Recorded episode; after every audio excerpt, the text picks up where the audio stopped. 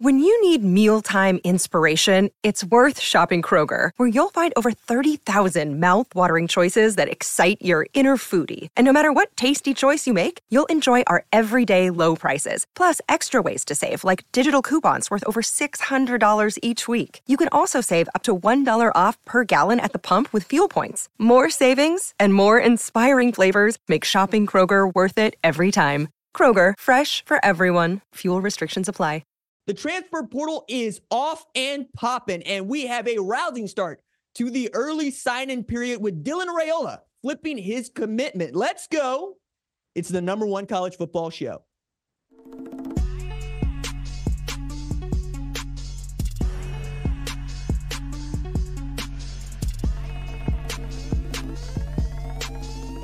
What's up, kid folk? Welcome to the number one college football show. I am your host, RJ Young. Thank you for watching on the Fox Sports app, YouTube, or listening wherever you get your podcast. Today on the show, we got to talk about some transfer portal news. We also got to get into the early signing period and my top recruits, my favorite recruits going into this 2024 early signing period. But we got to start with the biggest news of the day, which dropped right before we started taping on Monday that Dylan Raiola has decided to flip his commitment from Georgia to Nebraska. This is seismic news, mostly in Lincoln, Nebraska, but also in the 24 recruiting class, as this is the number two ranked quarterback and number one to many, including me. Quarterback in the 2024 class deciding that he's not going to play for a team that won the last two national championships, but going to go to a program that has been down basically since you joined the Big Ten. It's coming off a five and seven season. And yet, this commitment, this flip commitment, feels like the biggest win of the Matt Rhule era so far. And I think that's important to state because we're talking about a Nebraska program that was really having to lean on what the Raiola name means at Nebraska more than the name Nebraska means for college football, which is a wild thought for those of us that remember the 90s or even the 80s, that really do remember Mike Rozier, right? Really do remember Eric Crouch to make some reference to Dylan Raiola's poem, but also remember Tommie Frazier and Ahman Green and just what those 90s Nebraska teams were about, specifically the 95 team, which is ridiculous. And yet, we're talking about Raiola being the thing that brings Dylan back to Lincoln. He grew up an Huskers fan. His father, Donovan, or excuse me, Donovan, Dominic, not Donovan. Donovan is his uncle. Dominic played center at Nebraska, was a Remington Award winner and an All American on those really great Nebraska teams.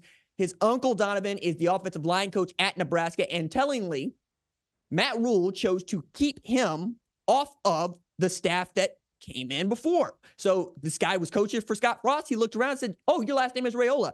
I actually want that dude to play quarterback.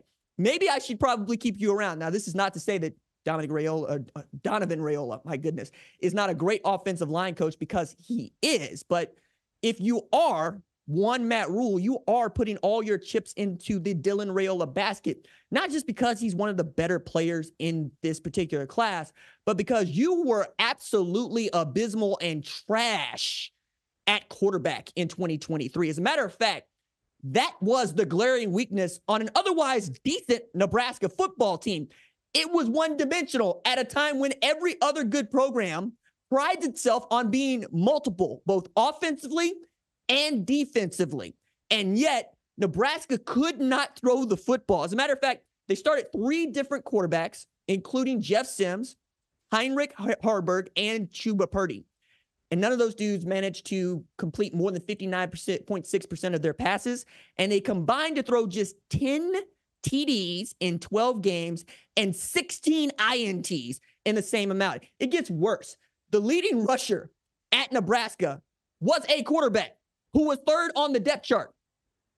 All three of the quarterbacks are among the top six rushers on the team, and nobody rushed for more than 477 yards all season. Yet and still, Nebraska managed to put itself into position to be bowl eligible for the first time since 2016 and squandered all three opportunities. It is a team that could not win when the stakes had never been higher for them in the last seven years, right? And yet you're looking at a guy like Dylan Raiola, who is a prototypical, large, athletic passer who can throw a football 70 yards off a crow hop, who is accurate with the ball, and has been really great wherever he has played high school football, both in Arizona and across the country at Buford High School in Georgia. This is also coming off of him flipping his commitment from Ohio State to Georgia last May and writing the word home across, you know, his social media where he was announcing himself to be a Georgia Bulldog. I many people would tell you Nebraska was not out of the sweepstakes until Dylan Raiola decided to sign with anybody else. And that was all that Matt Rhule needed to do. He just needed to get that dude back to Lincoln, get him around this group of people that really love his last name, really love what his family has done with the program and for the program, and a guy that has grown up wearing the Huskers colors and should be able to remember Nebraska when it was not that bad. Matter of fact, arguably one of the better teams in the Big 12 when you had Ndamukong Suh playing defensive tackle, uh, really going after that Texas squad that was pretty damn good as Nebraska was transitioning out of the Big 12 into the Big 10. But this is also a, a larger point from the historical aspects of what Nebraska has been. This is just the first five star that they have signed or will have signed, committed since 2011. And they've only had three in the recruiting ranking era, which is also right about the time that we stopped talking about Nebraska being one of the better teams in college football. And we started talking about Nebraska being somehow out of place in the Big Ten because since joining, they haven't looked great. As a matter of fact, I would even argue that it's gotten worse for Nebraska as it's gotten better for some other programs that we have really thought to be bad. For instance, Rutgers has gone bowling twice as often as Nebraska in the last three years. There are those of us of a certain age who would absolutely call me a liar. Absolutely tell me, no, that's there's no way that's true. It's Rutgers and that's Nebraska. Yeah, dog. That's how it has been for Nebraska. Now, it's not to throw shade at Rutgers, who is doing outstanding, right? With Greg Schiano making his second return there, but the point is taken there. You don't expect to live in a world where Rutgers is bowling and Nebraska is not, and yet that's where we are. So Dylan Raiola is not only a high profile recruit committed to an otherwise bad football program, but he gives Nebraska reason to be optimistic in the new Big Ten in 2024. That is not a small thing.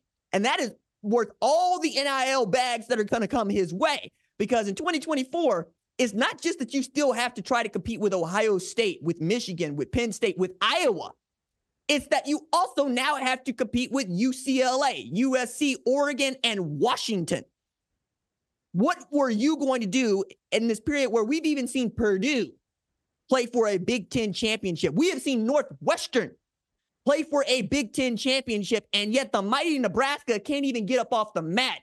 And that is what Dylan Raiola may allow.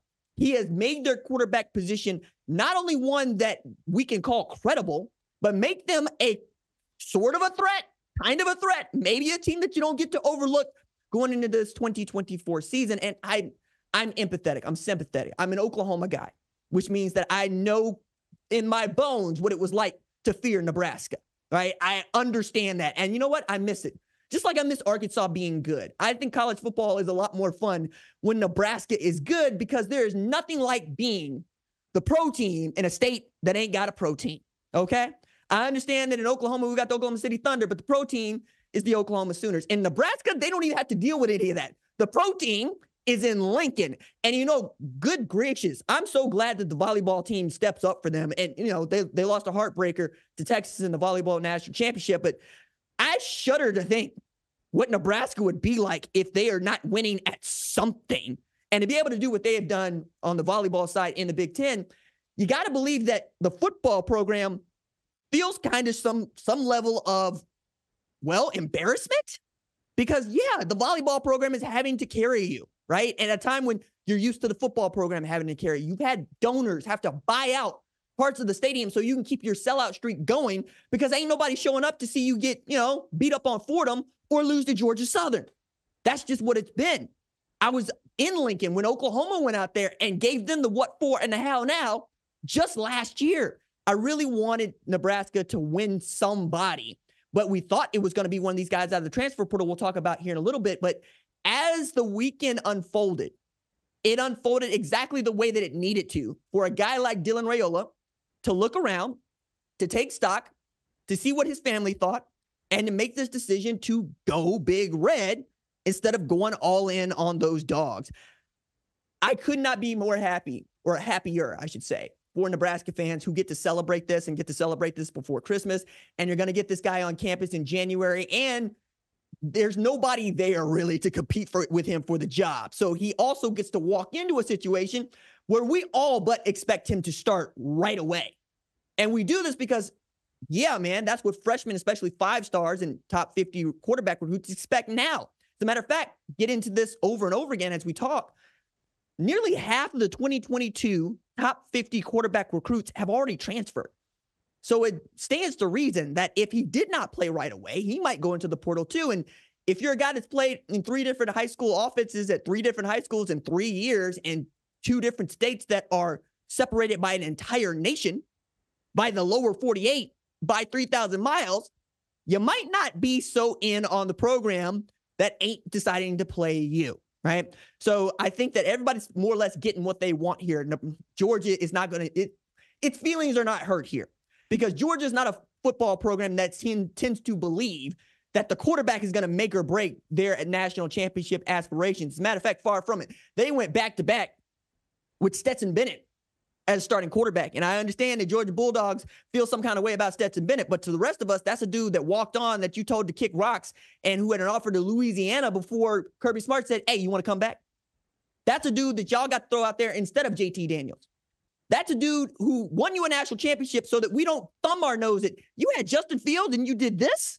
No, that's just what Georgia has been about. And given what Carson Beck has meant to that program and him announcing his return mere hours before Dylan Raiola flipped his commit. Yeah, I think all of this comes into play. And I think this is going to be a fascinating story to see unfold as the Big Ten continues to show us what it is actually made of in this new era of the Power Two. And I, for one, am excited. I, I really am. I like the quarterback play that is already in the Big Ten. I think it's going to get better.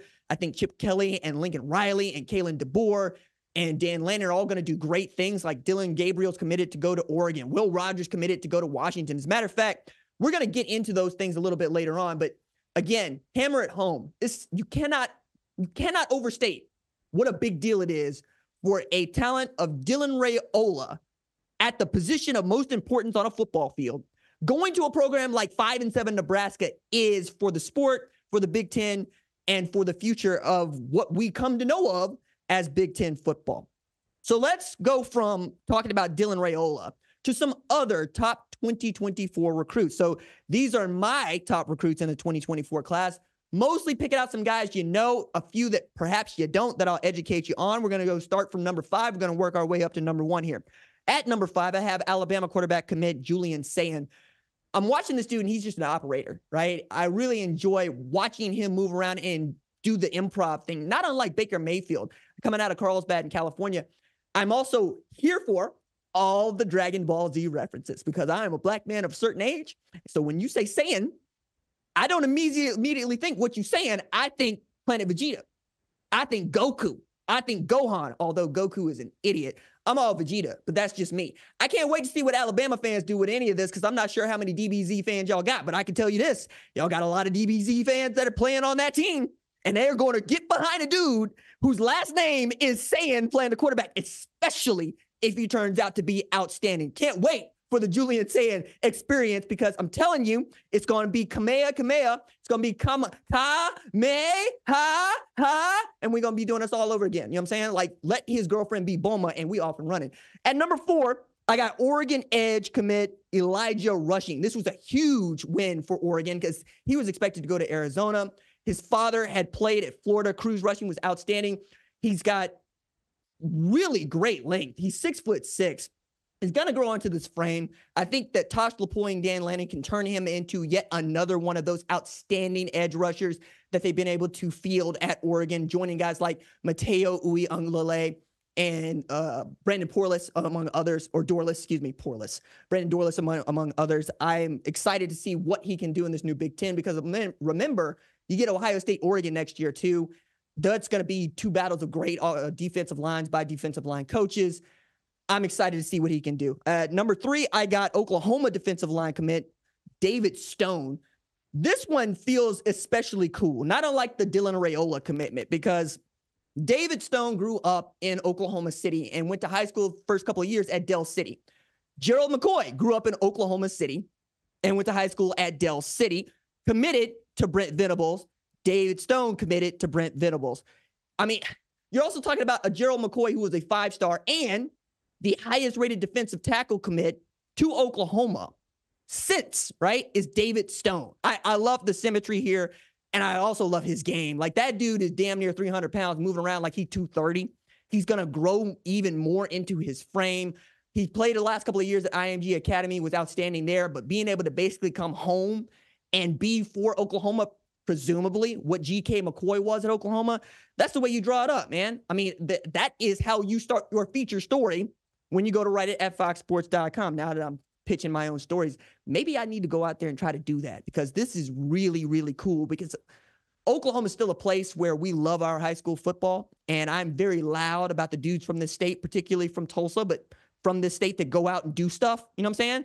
Dax Hill at Cincinnati, you know, my guy Tre Brown at Seattle. I can keep going here, right? Josh Proctor at Ohio State to get this kind of a talent to go to IMG Academy and then come back to Oklahoma to play at a position of absolute need, because it's always a position of absolute need, no matter who you are in defensive tackle.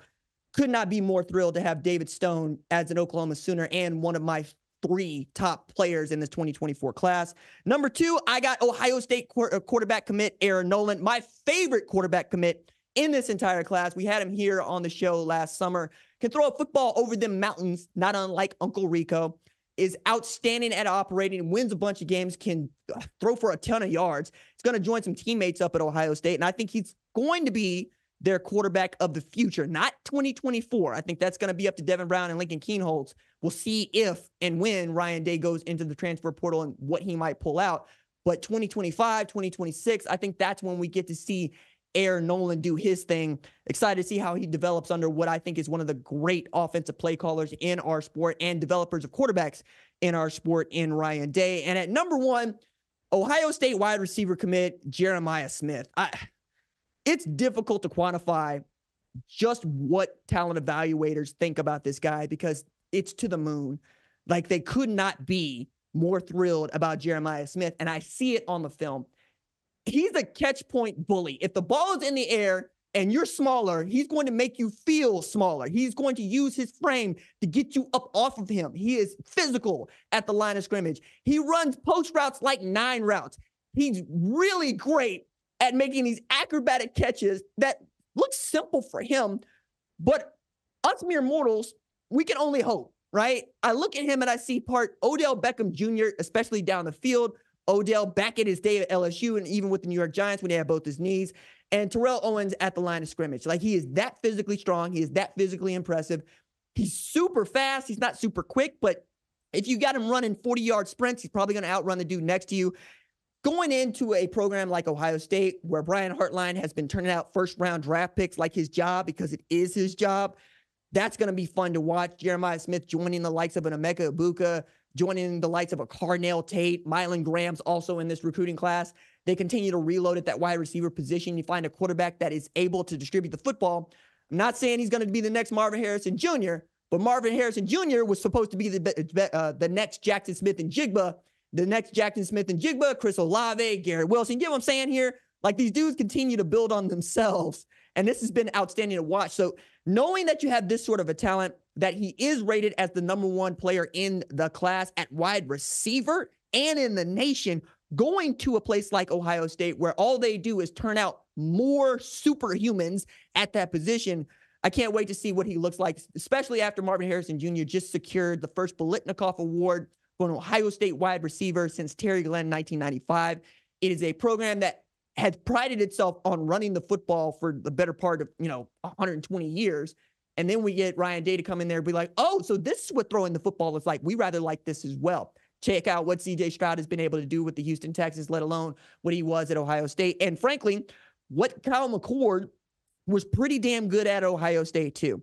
And that is a great way to get into the quarterback transport portal topics that have happened basically over the weekend. And even on Monday night, late as we are taping, Dante Moore announced that he is committed to transfer to Oregon, where it becomes clear that Dillon Gabriel is slated to be the 2024 starter, and Dante Moore is the heir apparent. This is also interesting as Ty, Ty Thompson went into the transfer portal almost as soon as Dillon Gabriel committed to transfer to Oregon. And this is basically swapping one really talented player for another really talented player. But I also think that Dante Moore is a bit of a level up when you're talking about your backup quarterback position from Ty Thompson.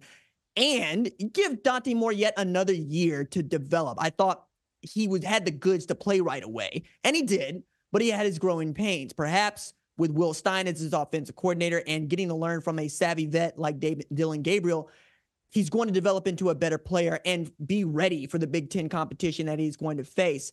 I also think if you're Dan Lanning, it is really great to have a talent like Dante Moore on standby if anything should happen to Dillon Gabriel, because remember, Gabriel went out for some time last season at Oklahoma, and that left Oklahoma in a really bad way.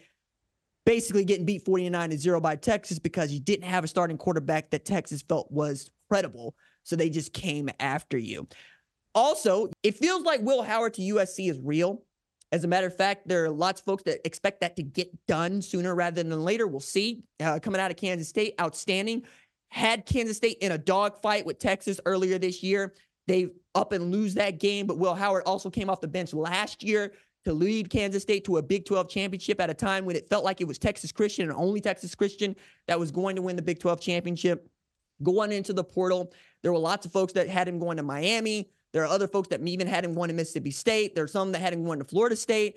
It turns out, well, he likes the weather in Los Angeles, and as my my colleagues will tell you, hey, there's nothing wrong with the weather in Los Angeles. It's always nice out there. As a matter of fact, it rains out there, and they want to tell me about it. Whereas I live in Oklahoma, where it's cold, it's rainy, we get wind. You know what I'm saying? Weather's just weather out here. Out there, it's got one speed: sunny and nice, and it's going to be sunny and nice if Lincoln Riley can get the quarterback situation under control. I'm going to get to the Malachi Nelson part of that here in just a second, but let me go back to Kyle McCord at Ohio State for just a second, as he has tried decided to commit to Syracuse.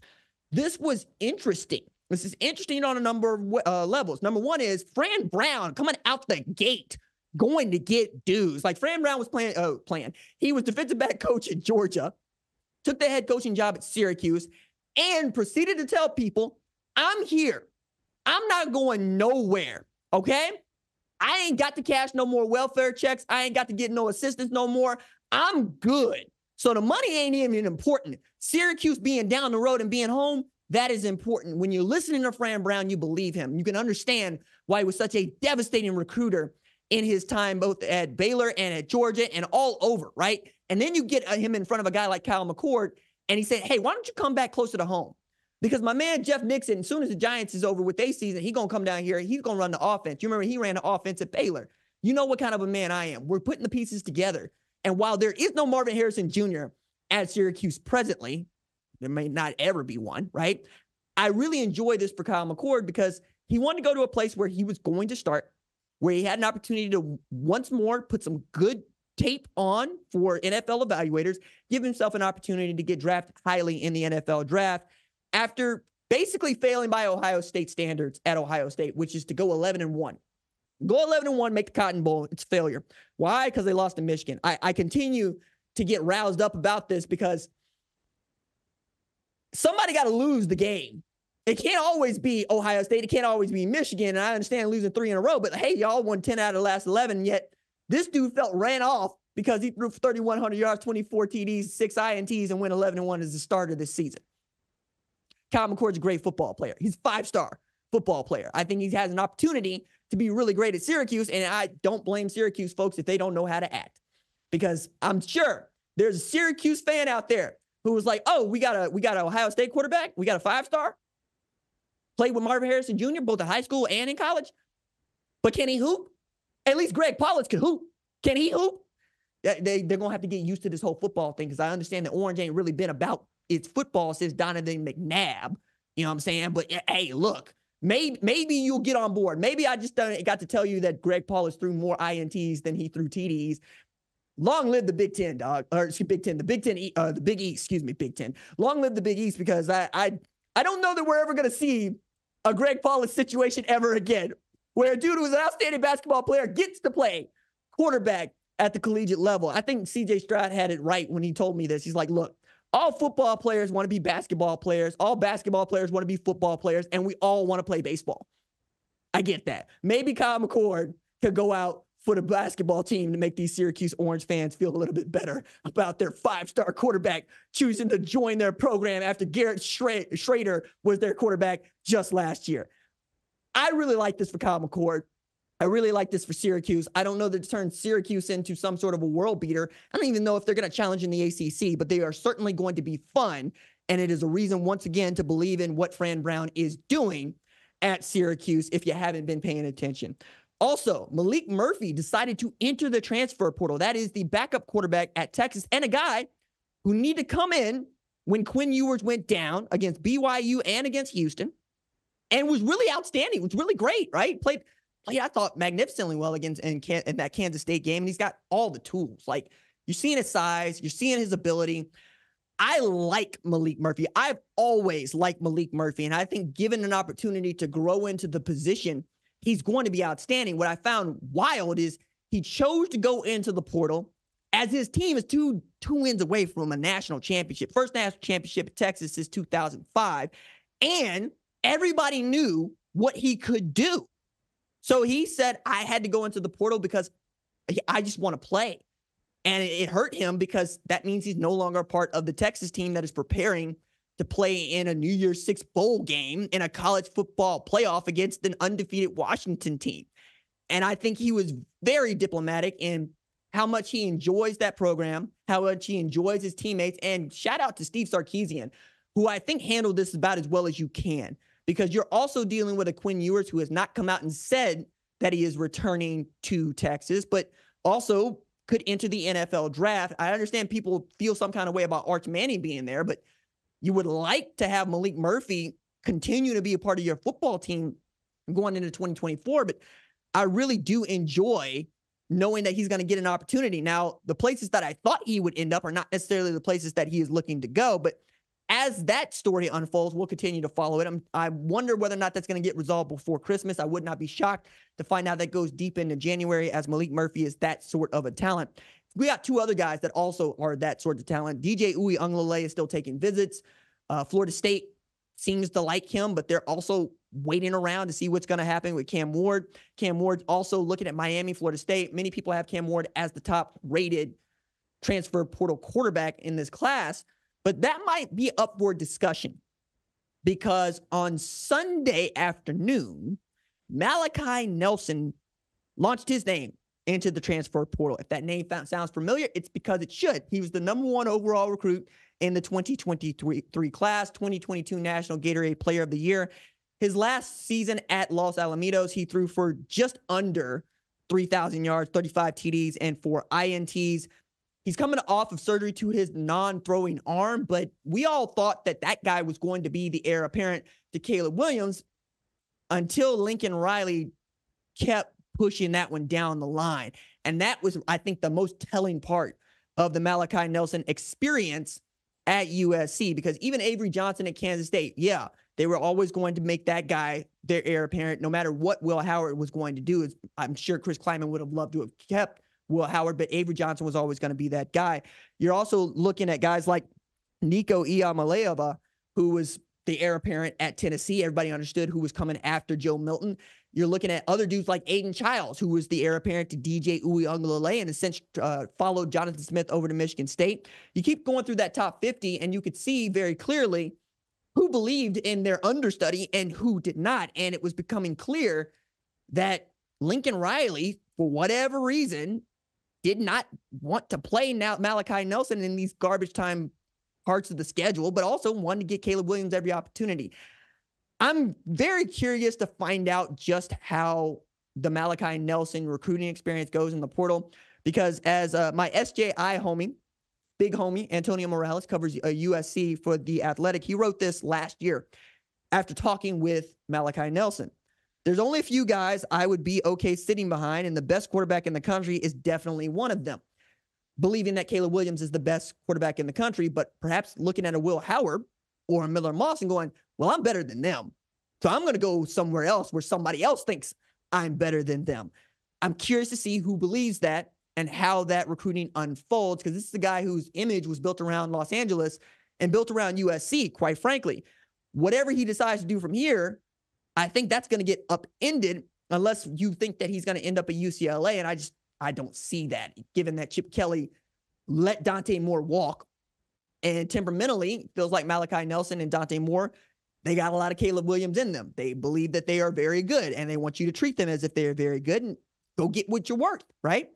I think it's also clear that, you know, Nelson doesn't think that the guy on campus or arriving on campus is, you know, better and made like an overdue book and checked out. But I think we're really looking at Lincoln Riley making a move that I didn't know Lincoln Riley had in him. A, you're letting the number one recruit in the 2023 class walk. B, you're letting a five star quarterback walk. And C, you're going to get a quarterback, we think, in a guy like Will Howard, who doesn't exactly fit the profile of what we've come to see Lincoln Riley quarterbacks look like. He's deaf running the football. Caleb Williams is deaf running the football, but in a different way. Where it feels like uh, Will Howard is a designed runner, Caleb Williams is out there just kind of playing football. The way that Kyler Murray was kind of out there playing football, the way that Baker Mayfield was kind of out there playing football. He's improving. The offense is very much in his hands. There's not a whole lot of point and click because that's not the way that Riley's developed his quarterbacks or his scheme. He wants the quarterback to go out there and make decisions, give him the play calls that make him feel confident and the plays that they can run well. You're also seeing guys like Mario Williams into the transfer portal. But I don't know that Miller Moss is the answer here. And I'm saying that as USC is preparing to play the Holiday Bowl, looking like Miller Moss is going to be their starting quarterback. Remember that Caleb Williams was out there on one leg in the 47 24 loss to Utah rather than put Miller Moss in there. Okay. I, I think that's telling. I, I just do. So Miller Moss is fine being the backup at USC. That's great. There are worse places to be a backup quarterback. It's also worth pointing out that USC quarterbacks that have gone into the portal or have chosen to transfer ain't been all that great, save Jackson Dart, right? And even Jackson Dart, you might say, did not reach or hasn't reached the potential of what we expect a National Gatorade Player of the Year to be. And yet, if Malachi Nelson had the same sort of experience as Jackson Dart, would we say that he had underperformed? Maybe. But that's because we believe that number one overall recruits ought to be Heisman contenders and not leaders of 10 win football programs that happen to lose to Alabama and Georgia and beat everybody else they played in the case of one Jackson Dart at Ole Miss. Fascinating story. We did not expect to see him into the portal. I'm curious to see where he lands and what his suitors look like. But um, I, I, I think more than anything else, Lincoln Riley leaning into himself on this. Like we've seen this the last couple of weeks with some hires that Riley has made. First, you know, he let go Alex Grinch, which we all knew had to happen. But then he get, goes across town to get D'Anton Lynn, right? A rising star in the profession, great defensive play caller. And then he adds Matt Entz from North Dakota State, who had won two national championships, who had All Americans, who produced Trey Lance, who produced Jabril Cox, who's been 60 and 10 as a head coach to be his linebackers coach at SC. And now he's letting a guy like Malachi Nelson go into the portal and going, okay, I can, I, I sayonara, I'll be okay. As he's preparing to embark on a new journey into the Big Ten. I mean, there's so many unknowns going into the 2024 season for everybody, let alone a program based in Southern California where it's 70 degrees and sunny, and you're going to have to play on the road to places like Ann Arbor, places like Madison, places like Columbus, places like Minneapolis. These places are cold. That's what I'm saying. It's cold. Cold. Got to be able to run football in the cold. Quarterback doesn't really matter that much in the cold. And yet, with a guy like Will Howard, you can run the football in the cold because that is a large human being. I've said this before, probably need to say it again. Will Howard is as big as Cam Newton is. That is a large dude playing quarterback with a cannon for an arm. He's got all the tools. So maybe this is Lincoln Riley evolving his play scheme to fit what's going to happen in the Big Ten and perhaps what his defensive coordinator wants to run because it used to be, or it has been, Lincoln Riley wants to marry a defense with his offense. Maybe he has seen that his offense isn't worth a damn if the defense can't stop nobody. So maybe you build an offense that plays better complementary football to the defense. Again, fascinating to see how this goes, but I've been basically a part of the Lincoln Riley experience since he was offensive coordinator at Texas Tech. going to East Carolina, coming to Oklahoma. I, I feel like I have grown into my job like that dude has grown into his, more or less doing what we do at the same time. So I, I'm curious to see what this new era of Lincoln Riley football looks like, especially at a place like USC where he's coming off the worst season that he has had as a head coach, moving and shaking going on.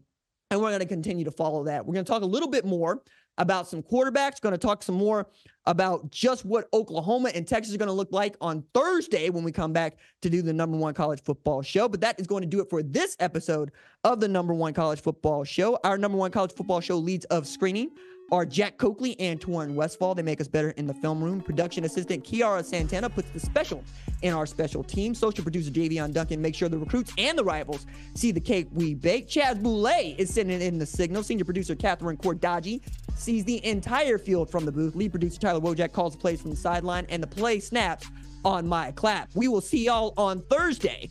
Till then, stay low, keep those feet driving. Doses.